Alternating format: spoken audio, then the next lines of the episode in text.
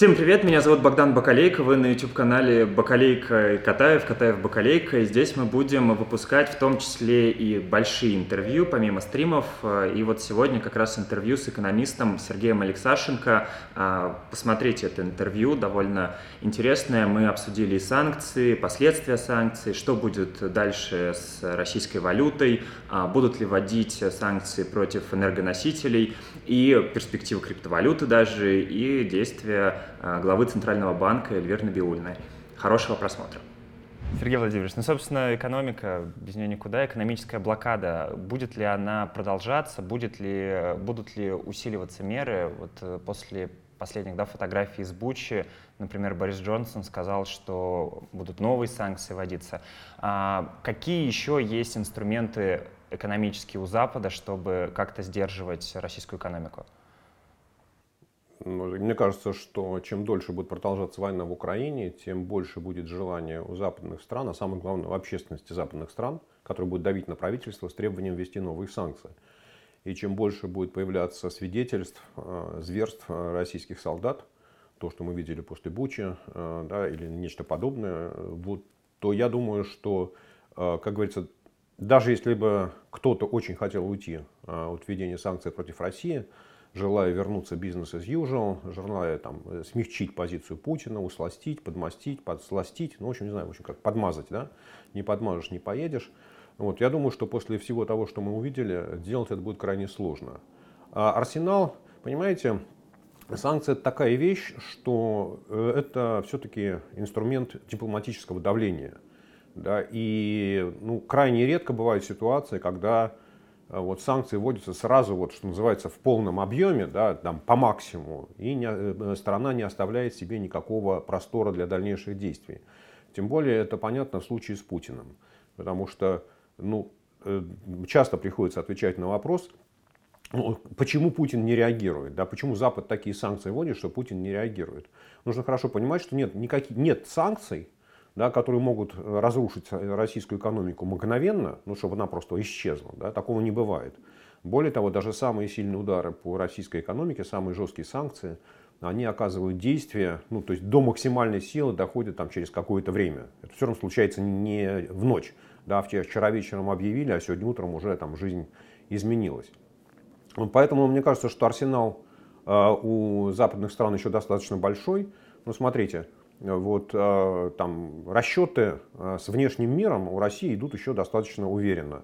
Да, там в долларах заблокированы счета э, Сбербанка, ВТБ, еще там каких-то банков. В общем, 55% капитала банковской системы. Но это означает, что есть еще 45% банков да, ну, по объему операций, которые могут работать в долларах. В евро ситуация еще лучше, там 22-23% где-то заблокированы. Это означает, что три четверти российские банки, включая тот же самый Сбербанк, могут э, совершенно спокойно работать в евро. И понятно, что вот сколько бы мы ни говорили о финансовой блокаде, ну, по факту ее не существует. Да, соответственно, ну, вот знаете, как, э, нет, нет предела совершенства, и можно там, как это, сколько вешать в граммах, можно от 20% перейти к 30, от 50 к 60 и так далее. Да? Вот, а можно сразу 100. Можно сразу 100, как, например, это было в случае с Ираном, когда вводились санкции вот, э, в, там, 10, в 9, 10, 11 годах. Вот, но мне кажется, что позиция западных стран, западных лидеров, она пока такая, что мы будем двигаться постепенно, усиливая давление. То же самое касается, например, экспортных ограничений. Там, сегодня под ограничения попадают, запрещен, запрещен вывоз, экспорт в Россию всего, что может использоваться в оборонном секторе, продукции двойного назначения, ну а также там, авиационную отрасль, ну, в первую очередь. Да. Все остальное, ну, в принципе, можно в Россию ввозить. Да, ну хорошо, значит, можно дальше вводить ограничения, например, ну, не знаю, там, на бытовую электронику. Да, или на американские компоненты, микросхемы, патенты, технологии, которые используются для производства а, бытовой техники. Да? И вот, соответственно, после этого там, это очередной шаг давления. А еще, ну, не знаю, там, можно там, продовольствие запретить э, экспортировать в Россию. Там, ну, в общем, собственно говоря, идти вот по, по товарным группам туда-сюда. Да, поэтому, ну, вот, знаете, это же вопрос э, желания и вопрос э, там, понимания того, помогает это решать проблему или не помогает. Ну ясно, ну то есть, грубо говоря, инструменты будут те же, но масштаб их будет э, распространяться все больше и больше. А вот э, конкретно то, что сейчас мы видим из санкций, когда полной мере они начнут работать. То есть, понятное дело, что мы, вот вы это уже начали говорить, да, не на следующий день мы видим, да, эффект. Когда этот эффект будет уже вот прям очевиден и понятен. Ну, смотрите, есть санкции, по которым очевид... А, эффект уже наступил, но очевиден и понятен. Да, а есть санкции, которые в силу организации экономики там, будут видны через 2, 3, 4 месяца. Да, и просто быстрее это невозможно. Ну, смотри, давайте просто, что называется, вот сравним ситуацию там, 2014 года, да, когда вводились санкции после Крыма, и особенно, ну, на самом деле сильные санкции вводились после малазийского MH17. Да, вот. И, соответственно, вот то, что было сейчас. Нам. А, тогда американские санкции, если я помню правильно, были в самом конце июля, а европейские в самом начале августа введены. А, да, и в тот момент цена на нефть падала, начала падать. Так вот, э, там инфляция в России в тот момент разогналась только в декабре месяце, и там она была там, меньше 3%, а в январе меньше 4%. То есть понадобилось там 5 месяцев на падающих ценах на нефть, на там, рубле, который, э, доллар, который он стоил 40 рублей в июле и там 60 рублей э, в конце года, да, вот и через 5 месяцев инфляция разогналась аж до целых 4%. Сейчас у нас практически мгновенно, да, там вот за там, две недели инфляция разогналась до уровня 10% годовых. Ну и судя по всему, там Росстат там, на этой неделе выдаст недель, месячные данные, я думаю, что где-то там больше 9% будет.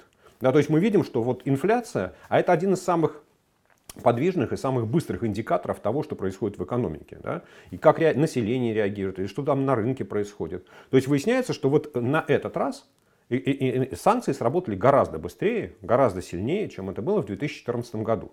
Просто у нас, у многих там, от 2014 года остались какие-то такие вот смутные воспоминания, да, что вот там был коллапс валютного рынка. Он действительно был. Но просто все забыли, что санкции были введены там в конце июля, в начале августа, а коллапс был в декабре. И вообще-то говоря, в то время цены на нефть упали в два раза.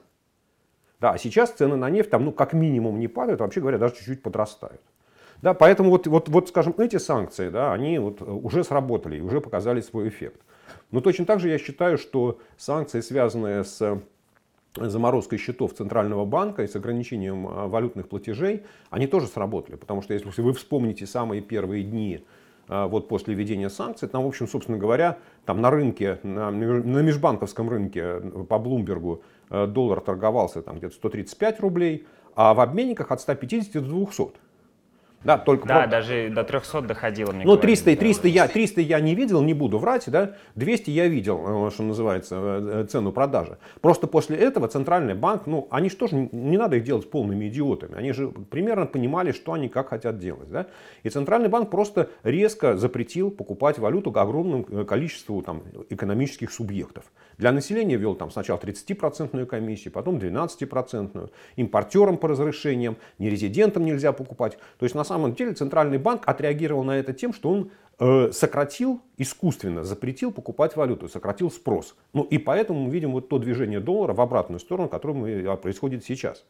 Но эффект случился, да, мы его видели. Ну, хорошо, вот, да, там Центральный банк нашел такой эффективный инструмент противодействия, но он опять, он эффективный в краткосрочной перспективе.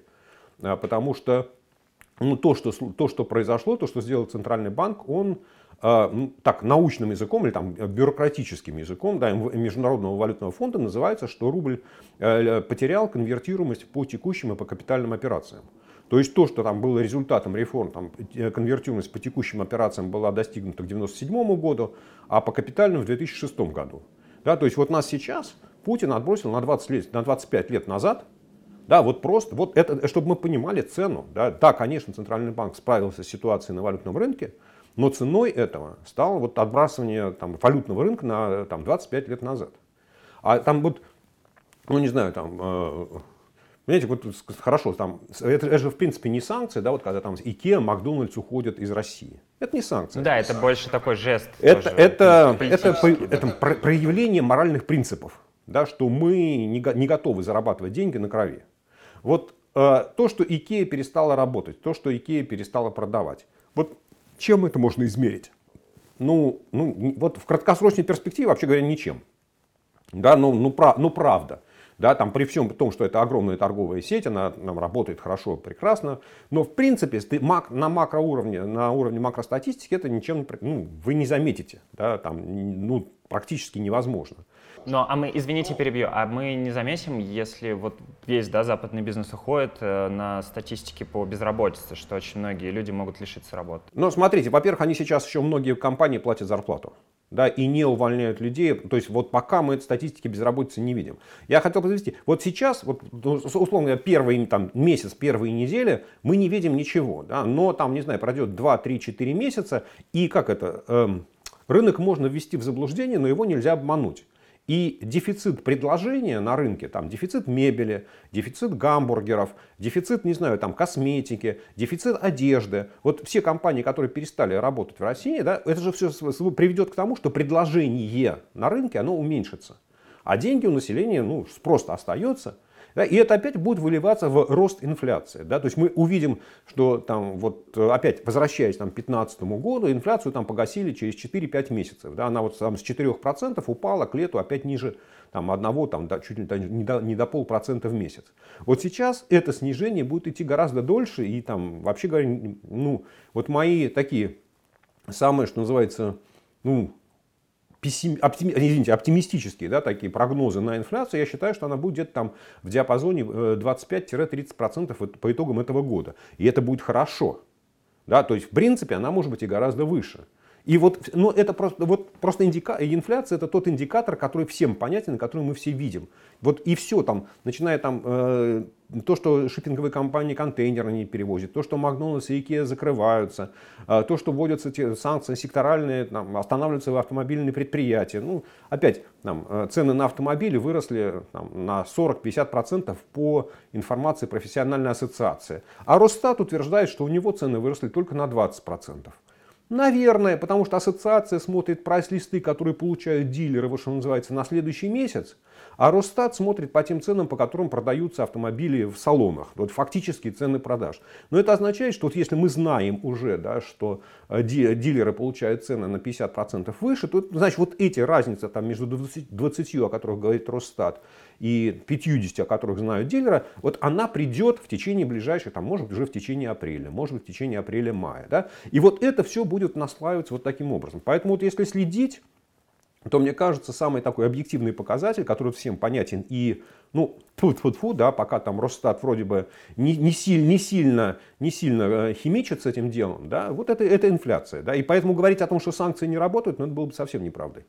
Ну, э, я такой немножко, может быть, популистский вопрос. Вам не кажется, что могут инфляцию, в общем-то, и отменить, если будет э, ситуация продолжаться вот в таком русле? О, послушайте, конечно, могут. Ну, я, я, я не удивлюсь, да, если сегодня мы увидели сообщение, что там Центральное диспетчерское управление Министерства энергетики э, там, по техническим причинам не опубликовало данные о добыче и экспорте нефти в, мае, в марте. Ну вот, то есть все время, там, все годы, она 2 числа следующего месяца уже опубликовала данные, а здесь какие-то технические причины, да, и вот решили эту статистику не публиковать. Но ее же могут засекретить. И в принципе, ну, э, ну что сказать, ну да, могут. Ну да, могут. Ну, соответственно, дальше появится после этого какие-то большое количество, я думаю, альтернативных исследований, которые будут корявыми. Знаете, вот чем хорошо, чем, я, там при всех претензиях к Росстату, которые у меня есть, все-таки у Росстата есть огромная панель по всей стране на большое количество товаров и собираемые, вот что называется, ну, вот одни и те же товары в течение там, каждого месяца или каждой недели, и там можно верить в добросовестность этих сотрудников. Да? Потому что, когда мы собираем там, среднюю стоимость чека или как, что-то информация о продажах, там сегодня чуть-чуть одно, завтра чуть-чуть другое. Здесь мы, вот, короче говоря, вот все данные, которые там будут получаться альтернативно, они будут показывать на самом деле гораздо более высокую инфляцию. Потому что а, у Росстата в корзине там больше 10% это услуги, которые регулируются государством, тарифы на которые регулируются государством. А там уровень э, инфляции равен нулю. Да, вот все, что мы с вами будем измерять, как бы мы ни договаривались измерять, мы вот эти все нулевые услуги, мы их просто, ну, нам в голову не придет их включать, потому что они наш, наш что называется, ежедневный там, счет не входят. Ну, так. Ну, инфляция, да, действительно самый понятный показатель, э, потому что мы с этим сталкиваемся. А вот э, курс э, рубля это теперь стал для многих не очень понятным показателем, курс доллара. А, понятно, что центральный банк, да, отрезал, можно сказать, от, э, рубль от всего рынка, но как это будет дальше развиваться? Что будет с рублем? Вы тоже, да, начали от, э, отвечать на этот вопрос, что это краткосрочная такая мера. А в долгосрочной перспективе что будет с рублем а, по отношению к валютам? Ну, смотрите, краткосрочно и долгосрочно это понятия такие, растяжимые, надо всегда договариваться. Я думаю, что вот это краткосрочное, смотрите, краткосрочная перспектива, это же не просто то, что там нельзя доллар купить. Там, его еще иногда и можно купить, но купить по разной цене. Да, то есть это вот, как говорится, худшая часть советской теории и практики, да, что там существует множественность курсов. Что компания-импортер покупает доллар с комиссией в 2 рубля. А компания, которая там платит по внешним долгам, покупает доллар с комиссией там 5 рублей. А которая покупает просто так, покупает с комиссией 10 рублей. А дальше есть правительственная комиссия, э, подкомиссии, централь, какие-то люди в Центральном банке, которые решают, этому конкретному импортеру можно купить валюту или нельзя. Ну, там следующий шаг, да, соответственно, будет создана правительственная комиссия или там Минэкономики, которая будет изначально составлять список там импортных товаров, список импортеров, кому можно, кому нельзя. Да, то есть вот эта вот система, она будет разрушаться, и в ней, в этой конструкции, когда особенно есть много курсов, ну, по большому счету, сколько является, каким будет официальный курс, вообще не важно. Да, потому что это как в Советском Союзе, там был официальный курс 60 копеек, там 62 копейки, ну и жили. Вот, ну, все понимали, что доллар столько не стоит, да, что он стоит гораздо больше. Но была некая вот такая бухгалтерская величина, которая там для каких-то расчетов использовалась. А, поэтому вот э, я, я, э, как сказать, э, когда вы спрашиваете, что будет с курсом доллара там, в ближайшее время, что Центральный банк захочет, то и будет. Потому что он регулирует предложение, он может заставить экспортеров продавать больше валюты, там, или там, меньше покупать самому, а там, разрешать продавать в рынок, и он ограничивает спрос. Да, он может импортеров пустить либо больше, либо меньше. Вот, и в зависимости от этого курс может двигаться либо туда, либо сюда. Вот, поэтому там, если будет политическая задача продемонстрировать, что мы справились с санкциями, ну, значит, через какое-то время можно опять увидеть доллар по 75. Да, если возникнет проблема, что у нас падает импорт и останавливается производство, потому что не могут закупить товары, комплектующие, сырье, ну, значит, там будет там, не 85, а 90. Вот Поэтому какие, какой, какое у них в голове целеполагание, сказать очень тяжело. Сегодня целеполагание показать, что мы с санкциями справились, они нам не страшны. Угу. А меры поддержки со стороны государства, вот об этом мы много говорили, когда коронавирус наступил, и все говорили, что недостаточные, недостаточные, возможно, деньги эти как раз берегли для вот чего-то подобного. А сейчас вам как кажется, какие будут меры поддержки, какие вообще есть возможности да, у правительства сейчас поддерживать экономику? Ну вот первое, да, стройку, как обычно, да, э, самую первую пытаются спасти. Кого не спасут здесь? А, не, не спасут всех, у кого есть э, импортные комплектующие в, что называется, в цепочке. Да, то есть даже если вы производите самолет Ту-204 или там Ту-214 или Ил-96, и у вас формально э, все комплектующие, они отечественные, да, то у ваших поставщиков какая-то часть комплектующих, да, вот, да, это импортная. А, и поэтому вот, это не вопрос денег.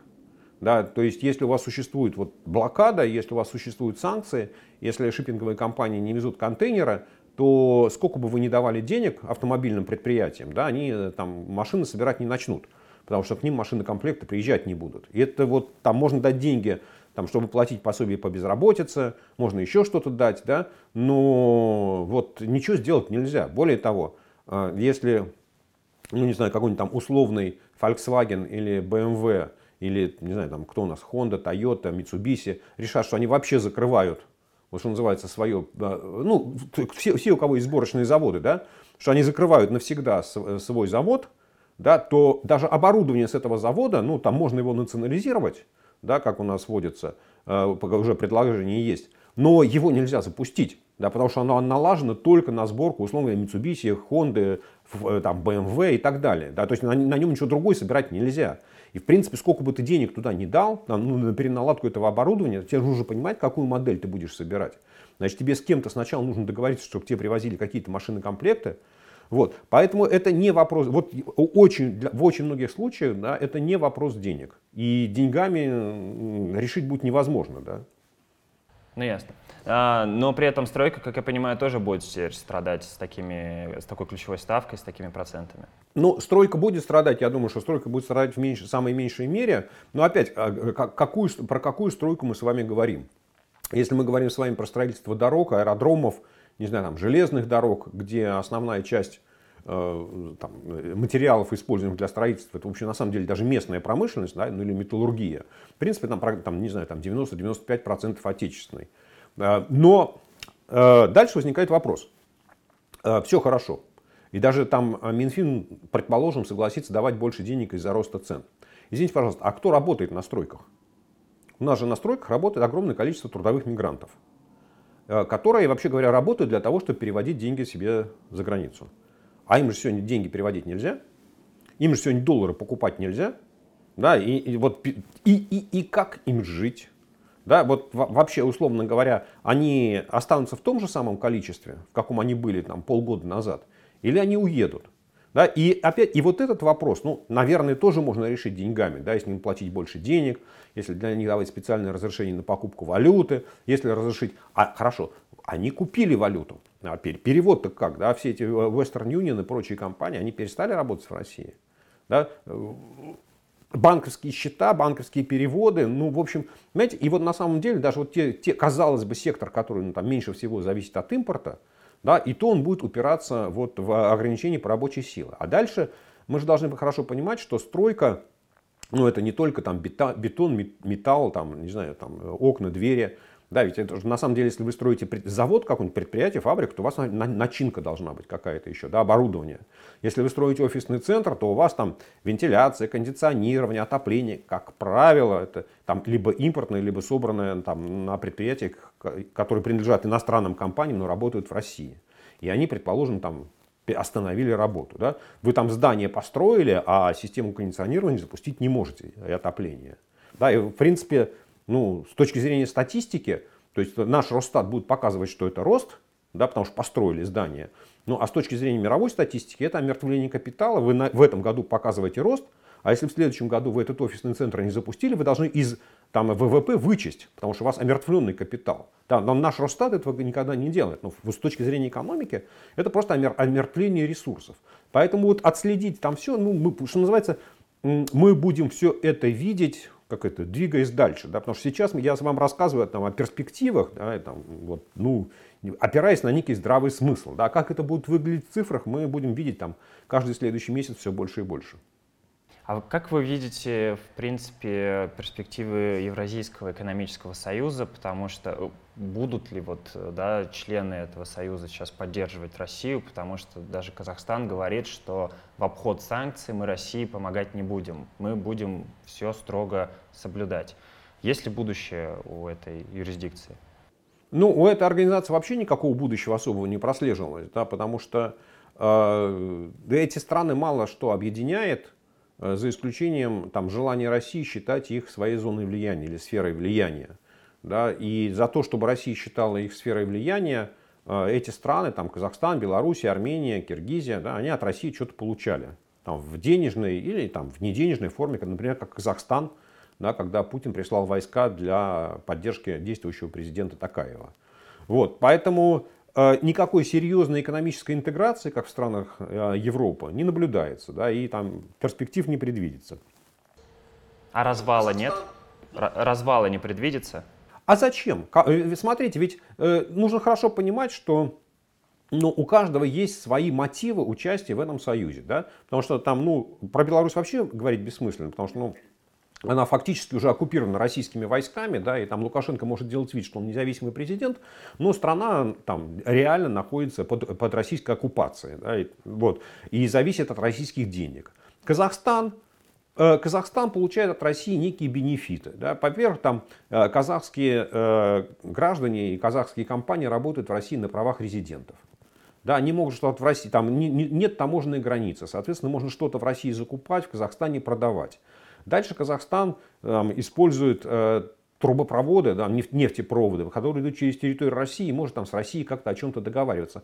Э, особых издержек у Казахстана от того, что он является членом Евразийского союза, нет. Но есть какие-то бенефиты, которые там... А зачем от них отказываться?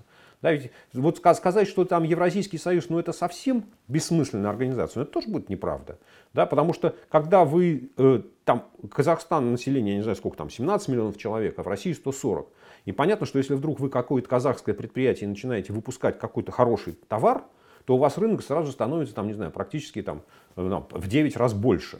Ну, в общем, а почему вы должны отказываться от рынка, который в 9 раз больше? Собственно, вся экономика там глобальная строится на том, да, что там ваша страна с населением, даже если там 200 миллионов человек, но если вы встраиваетесь в глобальную экономику, то вы получаете доступ на рынок, где живет там 8 миллиардов людей. Поэтому вот особого смысла отказываться, зачем его разрушать? Ну, это будет какая-то конструкция, которая там существует. Будут люди, которые делают вид, что они там начальники, что они там министры, что они там что-то встречаются. А экономика будет жить сама. Самое главное, что у нее э, вот мы можем там, нам может нравиться, что происходит. Ну, а, а, а нам, в смысле, вот, ну, как, не знаю, там, наблюдателям, да, не, не как там вот, политическая Европа разваливается, да, там, нам может нравиться, что там в, в Евросоюзе есть единая валюта. Да, и мы можем считать, что это ошибка. Да, мы можем считать, что там хорошо, что Евросоюз начал там э, заимствование на уровне Евросоюза, а можем считать, что они запоздали, а можем считать, что это не нужно. Анализировать. То есть, но мы видим, что Евросоюз развивается и он движется. Да? Там вот сначала союз угля и стали, потом э, движение э, труда и капитала. Сейчас они упорно пытаются блокировать там единый рынок услуг, но, видимо, там, в ближайшие 10 лет это пробьют. Потом появилась единая валюта, да, потом появился единый бюджет с, един, ну, с точки зрения заимствований. Ну, то есть, а, э, видно вот, некая там логика развития Евросоюза там, в сторону большей эм, интеграции. Да? Но она идет медленно, она идет с остановками, она идет непоследовательно.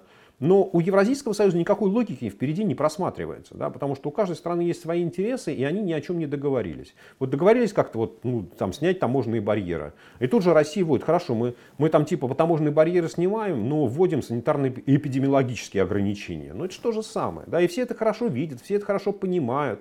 Да, и поэтому отношение к этому Евросоюзу, ну, он такой потребительское. То есть, если в нем есть что-то хорошее, да, там, чем, бизнес, чем компании могут пользоваться, или как Лукашенко доить Путина и получать от него финансовую помощь, ну, почему нет, если Путин на это согласен? Ну, ясно. А, такой, я начал вести телеграм-канал «Экономика русского иммигранта», попросил подписчиков за задавать вам вопросы. Один из вопросов, ну, это опять мы вернемся в Россию, но интересно просто, а что будет с э, рынком сервиса в России, услуг?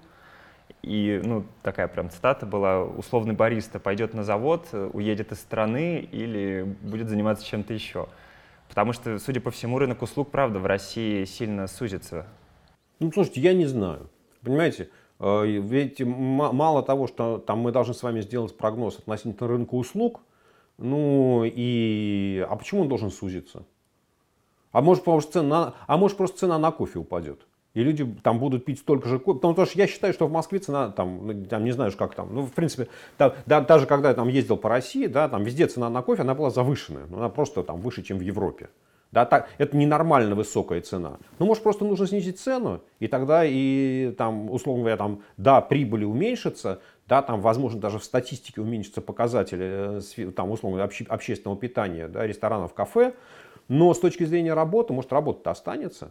Ну, там зарплата уменьшится. Опять, нужно же хорошо понимать, даже когда мы начали с вами разговор о инфляции, то есть оборотная сторона инфляции для там, всего населения, для каждого из нас, независимо от того, там, чем мы занимаемся, это падение уровня жизни. Но у кого-то падение уровня в жизни, вот с точки зрения инфляции, оно будет сопровождаться, что зарплата будет заморожена, например. Да? Там цена на кофе упадет, да, инфляция вырастет, но там, тебе не повысят зарплату, а скажут, слушай, вот знаешь как, и ты реши сам. Или ты работаешь на эту зарплату, или ты идешь там на завод, куда там за границу, чего хочешь. Вот. А дальше, ну, первое, это сфера, что будет со сферой услуг, а второе, там, решение каждого отдельного человека, что ему делать. Ну, это вообще невозможно предсказать, потому что ну, здесь индивидуальный, индивидуальный выбор и вообще никакой, никакой закономерности не существует. Ну, исход умов, как я вижу, очень большой сейчас из России. Нет, смотрите, исход умов это исход умов. А исход э, там бариста это немножко другое. Да, вот, да, да, да. Я к тому, что спрос будет в любом случае, скорее всего, внутри страны вот, падать. Ну, э, понимаете как, э, ум, если, если это ум, если это программист, он хорошо понимает, что он работу себе найдет. Потому что даже когда он жил в России, 90% его зак... У нас же как, весь, все вот эти вот э, там, программисты, да, software engineers, они делились на две категории. Одна категория работала по госзаказам, а вторая категория работала на Запад, на западного потребителя, на западного заказчика. Вот все, кто работали на западного заказчика, они уехали. Потому что у них заказы остались, а, ну, а риска, там, политического риска, там, эмоционального риска, физи риска физической безопасности, наверное, просто не хотят на себя брать. Да? Они говорят, слушайте, я лучше буду платить больше за свою жизнь там, в Европе, да, но уеду э, из этого режима. А есть э, там программисты, которые работают на государство. И у них, ну, там, может, конечно, ситуация ухудшится, но в принципе, там, я думаю, что будут продолжать говорить, все госконтракты, да, будут продолжаться деньги, и они никуда не поедут. Они будут работать, но только их качество их продукта будет хуже, потому что первая категория, она конкурирует на рынке, да, и там она должна биться за место под солнцем, а вторые должны уметь там подмаслить э, заказчика, чтобы он дал тебе там откатить, подкатить, распилить, совершенно другие навыки. Но жить могут и те, и другие. Да, поэтому, вот, знаете, там, там нельзя же говорить, да, что там программисты, которые работают там, на «Газпром», или на «Роснефть», или на ФСБ, или на ФСО, что они совсем без мозгов. Да нет, конечно, они что же с мозгами? Да? Ну, то есть, поэтому вот Опять, это такое решение, нет, нет единого решения. Не все мозги уедут, да, и не все баристы останутся. А по поводу, э, так, по поводу нефти и газа. Э, санкции против энергоносителей, их пока не вводят. Понятно, опять, да, может быть, я неправильно думаю, но, как мне видится, если ведут э, санкции на энергоносители, на Э, продажу э, российского нефти в первую очередь и во вторую очередь газа, то российская экономика вот тогда уже точно начнет разваливаться. Поправьте, если я не прав.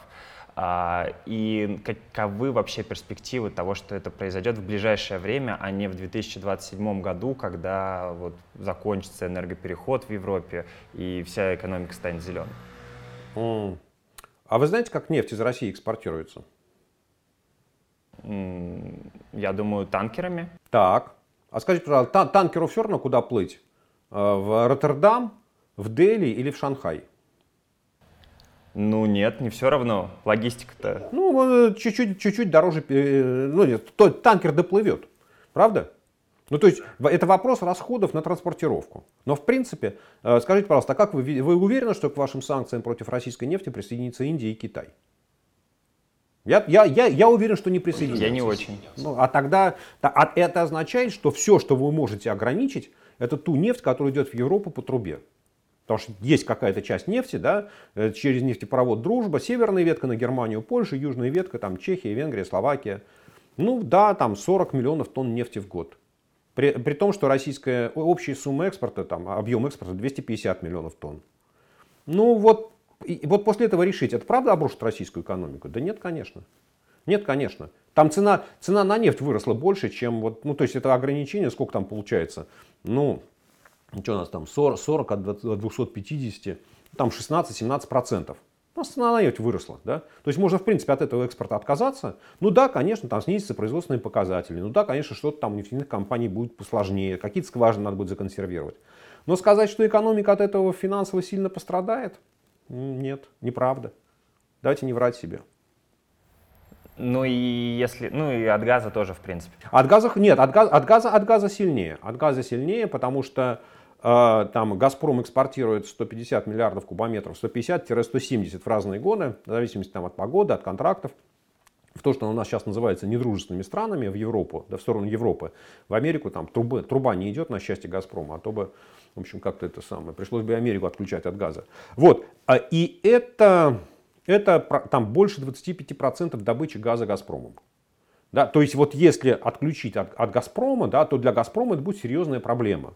Потому что она будет, приведет к закрытию многих добывающих мощностей. А самое главное, что после этого у Газпрома, ведь когда у вас падает, да, ну, вам нужно отключать там, не знаю, половину э, газопроводов, да, какой-нибудь там вот северный коридор, который идет там на северный поток, его вообще просто нужно закрыть да, вы в него вложили, в его строительство там 30 миллиардов долларов, и он перестанет вообще переносить какие-либо деньги, потому что никому не нужен, потому что он вгонит газ туда на северный поток. Да? То есть у, у «Газпрома» возникнут проблемы, но опять и, э, нужно понимать, что «Газпром» очень важен с точки зрения поддержания э, инфраструктуры российской экономики, потому что система газоснабжения – это и население, это и э, электростанции. Вот а финансово он менее значим для российской экономики, чем нефть. Да, поэтому, да, конечно, для «Газпрома» это будет сильный удар. Ну, хорошо, будет там «Газпром» работать там, э, с минимальной прибылью, может быть, даже там с нулевой прибылью. Но для, с точки зрения там, условно Путина, главное, чтобы газ в России э, тек по, шел, шел по трубам да, и доходил до каждого потребителя. И если это «Газпром» будет продолжать делать, ну, хорошо, ну, финансово Как это? Если нужно, то поможем из бюджета. Ну ясно. Ну то есть, э, а Европа-то, в общем-то, готова или Европа все равно будет ждать 27 года? Потому что а, я уже, я почему спрашиваю, да, потому что я уже вижу митинги в Европе, где люди выходят с плакатами говорят, мы готовы мерзнуть, лишь бы отключили там газ и как-то навредили путинскому режиму? Э, ну, а смотрите, во-первых, есть э, там, э, объявленная позиция Еврокомиссии, что до конца этого года или там в течение года, объявили ее в начале марта, ну то есть, соответственно, либо до конца года, либо там до весны следующего года Европа откажется от двух третей российского газа, который приходит по трубе. То есть из 150 миллиардов Европа сказала, что нам 100 будет не нужно. Но здесь у меня возникает сразу несколько вопросов. Э, первое, там, сможет ли Европа чем-то заместить? М-м, не уверен. Второе, а что написано в контрактах?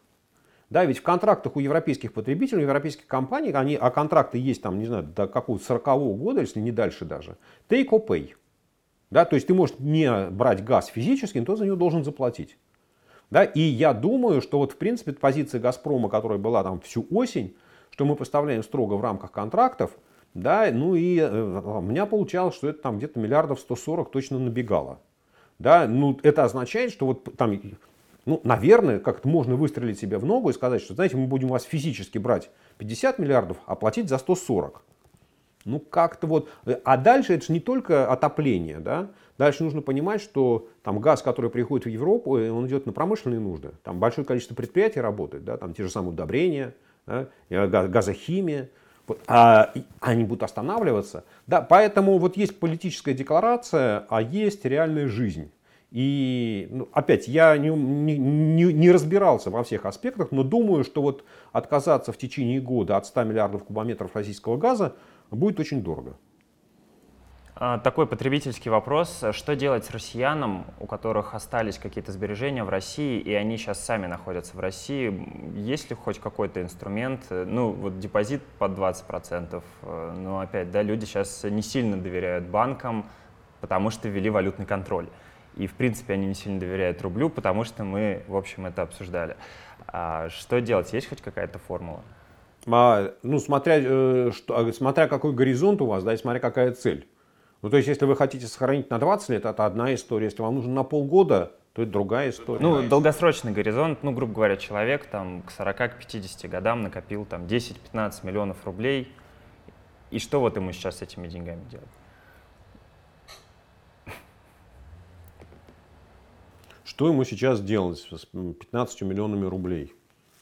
Не знаю. Смотрите, ну, с одной стороны, можно сказать, купите золото, да, но а, у этого, нужно понимать, что хорошего, хорошего ответа нет. Вот честно, да, поэтому у каждого предложения будет там э, хорошая сторона, с одной стороны, с другой стороны.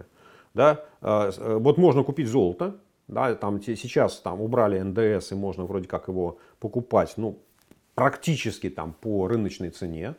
Но первое, вы берете на себя риск колебания мировой цены на золото, да, а если вы посмотрите, то, в принципе, она может упасть, там, она сегодня там, 1900, да, там, через там, 5 лет она может там, и 1500 быть да, на какое-то время. Поэтому, если вот вам деньги нужно, там, условно, через 3 года, через 5 лет уже срочно получить, то есть вот такой риск.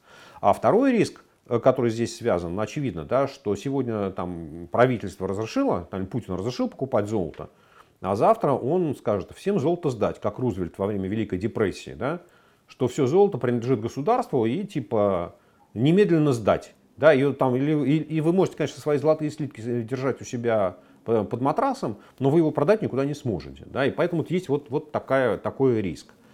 Следующая опция, ну это не знаю, там, э, все меня очень часто спрашивают, а недвижимость. Да, вот э, то же самое. Недвижимость, как правило, это такой очень сложный объект для инвестирования, потому что ее легко купить, сложно продать. Если вы четко понимаете, когда вам нужны деньги, то вы никогда не попадете в цикл. Да? То есть вот, если вы скажете, что у меня есть деньги, которые там, через 5 лет мне нужно освободить, то вам никто не сможет сказать, что через 5 лет цена на недвижимость будет на подъеме или на спаде. Да? А если рынок будет в тяжелом состоянии, то выяснится, что вы вообще продать не сможете, это у вас будет не ликвид. Но, наверное, там, можно там, смотреть, можно думать в эту сторону. Да? Ну, опять, на про все можно думать. Дальше, э, ну, смотрите, нужно, как это, я всегда говорю, что есть а, правительство, есть Путин, а есть а, Россия, есть государство. Это разные вещи, не надо их путать. Да, то есть там есть облигации Министерства финансов. Да, ну хорошо, там какие-нибудь долгосрочные с погашением в каком-нибудь там 30-35 году. Ну, можно на них посмотреть. Да? Потому что, ну, я не думаю, что Россия... В принципе, у России государственный долг, он маленький, и там даже вот в эту, э, в, когда были все эти крики паранойи, что мы не будем платить там не резидентам, про резидентов сказали, что заплатим в рублях. Да? Ну и видим, что заплатили, да, правда. Вот, поэтому ну, вот я бы сказал так, да, что вот эти вот три варианта там можно рассматривать. Криптовалюта не видится вам сейчас какой-то перспективой новой? Послушайте, криптовалюта это, я постоянно об этом говорю, это очень э, рискованный класс финансовых инструментов. Да? И если мы говорим с вами о сбережениях, то криптовалюта как средство сбережений не, ну, э, слишком волатильная и слишком непредсказуемая, и слишком рискованная. Когда мы говорим о сбережениях, то все-таки степень риска была, должна быть существенно меньше. Если мы говорили с вами об инвестициях, да, что у меня есть деньги, на которых я хочу заработать, тогда я вам сказал, что да, там процентов 10-15 своих активов можно вложить в криптовалюту. Понимая, вообще инвестиции это когда вы э, вкладываете деньги, понимая, что вы их готовы потерять. То есть, да, то есть вот любые инвестиции, любые, вот вы в принципе должны понимать, что вот вы вложили эти деньги, и может случиться так, что вы их потеряете совсем. Да, сбережения мы хотим все-таки как минимум сохранить. Поэтому это вот нужно очень хорошо различать. Поэтому для меня криптовалюта это не средство сбережения, а средство инвестиций. Да, очень высоко э, рискованная, очень высоко волатильная, но там, в современном мире похоже, что это там, один из тех классов активов, которые нужно там, смотреть, и там, до 10-15% можно иметь в своем портфеле. А в целом перспективу криптовалюты вы как оцениваете? Потому что вот, например, да, у нас сложилась такая ситуация, что мы уехали из страны, у нас заблокированы карточки, и очень многие люди той же Грузии выводили со своих рублевых карточек э, деньги благодаря, э, благодаря криптобиржам. Вот. Э, не получится ли так, что там, там часть, например, россиян, которая уехала, будет пользоваться только криптовалютой, потому что это удобнее. Ну, понятно, что второй вопрос, не везде ее будут принимать у тебя, но там нет у тебя банковского аккаунта сейчас, потому что ты человек из другой страны, и никто тебе его сделать не может. А ты можешь спрятать деньги на криптокошельке. А, возможно, дальше ты поймешь, что тебе проще всего оплачивать это все дело криптовалютой. В целом, как вы видите здесь развитие? Будет ну, оно, смотрите, будет? давайте все-таки мы разделим, как это, мухи отдельно, котлеты отдельно. Да, одно дело а, ситуация россиян-иммигрантов, которые действительно столкнулись а, с огромной проблемой, а, когда счета в России недоступны, потому что карточки заблокированы, да, виза и MasterCard, а банковские счета не открывают, потому что нет там, вида на жительство или нет постоянной работы. И это действительно огромная проблема, и здесь криптовалюта, ну, она помогает решать проблемы, это правда. Да? Вот. А есть вторая ситуация, да, вторая часть, вот если мы убираем а, проблему россиян-иммигрантов, а, то дальше возникает вопрос, может ли а, мир двигаться в сторону использования криптовалюты как а, криптовалюты во множественном числе, да, потому что их много, их там тысячи, а, как заместителя, заменителя там, вот, а, фиатных валют, традиционных государственных денег? В моем понимании нет. В моем понимании нет, да, потому что э, в мире нет ни одного финансового инструмента, который бы вытеснял э, вот, государственные деньги. Да, и я повторю, что для меня криптовалюта это финансовый инструмент, э, и поэтому я не очень вижу, как он сможет вытеснять деньги. Да, потому что в конечном итоге криптовалюты подвержены государственному регулированию. Да, и на примере там, вот этих законопроектов, которые там в России обсуждались, на примере Китая мы понимаем, что в принципе там любое правительство там, при желании, другой вопрос, там есть желание, нет желания, может зарегулировать рынок криптовалют так, что вы ничего с ними сделать не сможете, да, объявят их вне закона. Да, а может пойти по пути Сальвадора, или кто, Сальвадор, да, который скажет, а у нас это самое, доллар и, и биткоин ходят а, на, на равных. Вот, да, поэтому вот в какую сторону пойдет регулирование в той или иной стране, и мы с вами точно совершенно не можем предсказать. Да, а поэтому я еще раз повторяю, дальше для меня э, криптовалюта это финансовый инструмент, и ни один финансовый инструмент пока еще не смог вытеснить, ну даже золото, да, которое там исторически, не знаю сколько лет, там тысяч лет э, является хранителем стоимости, в принципе даже это, этот инструмент, он не вытесняет там криптовалюты по разным причинам, что неудобно, да, что там дробить, да, были же, были же на самом деле когда-то золотые монеты, да, и на самом деле там Европа какого-нибудь там, не знаю, там 15-16 века, ну там практически единый стандарт золотых монет был. Да, то есть вот там они, они назывались по-разному, но они там были примерно одного веса, поэтому их легко было, что называется, э, сравнивать. Да, переезжая из одной страны в другую, ты понимал, как их можно обменять. Вот. Но все равно отказались от этого, да, потому что там не, неудобно. Да, и там на каждом, на каждой обмене, на каждой, как, как руками потрогал золотую монету, она там чуть-чуть у тебя золото прилипло к рукам. Вот, да? Поэтому, ну вот опять, да, я, я не думаю, то есть как сказать, сказать, что вообще нигде криптовалюты не будут приниматься в, э, в виде, как, как платежные средства, наверное, будут. Наверное, будут, кому-то это будет в удовольствие. Да? Но смотрите, ведь э, проблема же в том, там, там Тесла да, заявила, что она будет принимать биткоины за автомобили. И тут же там начали принимать, тут же все, биткоин, курс биткоина рухнул. Они сказали, все, стоп, больше не принимаем. Да, обожглись один раз. Обожглись один раз и больше не хотят повторять. И в этом же самая главная проблема. Да? Потому что когда вы совершаете любую покупку за биткоин, вы не знаете через 5 минут, вы выиграете или вы проиграете. Да? Потому что за эти 5 минут курс биткоина может как вырасти, так и упасть. Да, и, именно, и это, будет, ну, сам, это будет самый главный тормоз, почему э, там, криптовалюты не будут использоваться как средство вот, платежа, средство расчетов.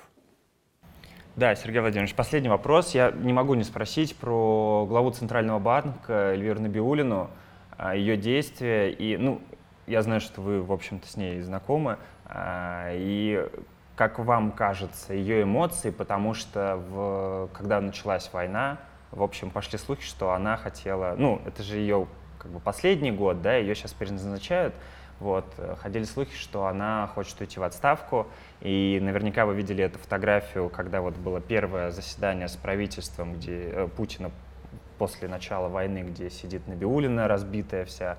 А вам как, ну, во-первых, оценить ее работу вот в такое кризисное, да, время, а во-вторых, э, ну, может быть, хотя бы примерно представить, что у нее сейчас в голове происходит? Ну, смотрите, давайте э, опять по частям. Первое насчет, фото... Первое насчет фотографии. Я много принимал участие в разных всяких заседаниях правительства и очень хорошо понимаю, что в течение двух часов, когда ты сидишь, у тебя может быть совершенно разное выражение лица. И оно может быть связано с тысячу факторов. Ты можешь улыбаться, ты можешь смеяться, ты можешь грустить, ты можешь материться про себя, да, и у тебя гримасы на лице будут разные. Если тебя поймали с фотографией в какой-то момент, ну, это не означает, что вот все совещание прошло именно под этим тоном. Это первое, да. Поэтому фотография для меня точно, ну, она красивая, хорошая была фотография, образная, э, вот, но я бы сказал так, да, я не стал бы всерьез опираться на этот факт. А, второе, э, э, как я оцениваю действия Набиулиной в период кризиса. Значит, у Набиулиной был кризис 14-15 годов, когда она работала плохо. Да, и, собственно говоря, там она очень долго упиралась с повышением ставки.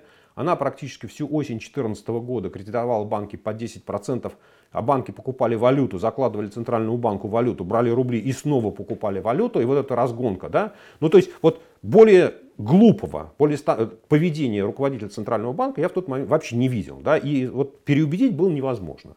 Вот, поэтому там дальше, помните, это была сделка, когда там Роснефть прокредитовала на 600 миллиардов рублей через банк. Ну, то есть, короче говоря, вот все ошибки, которые можно было сделать в тот кризис, она сделала.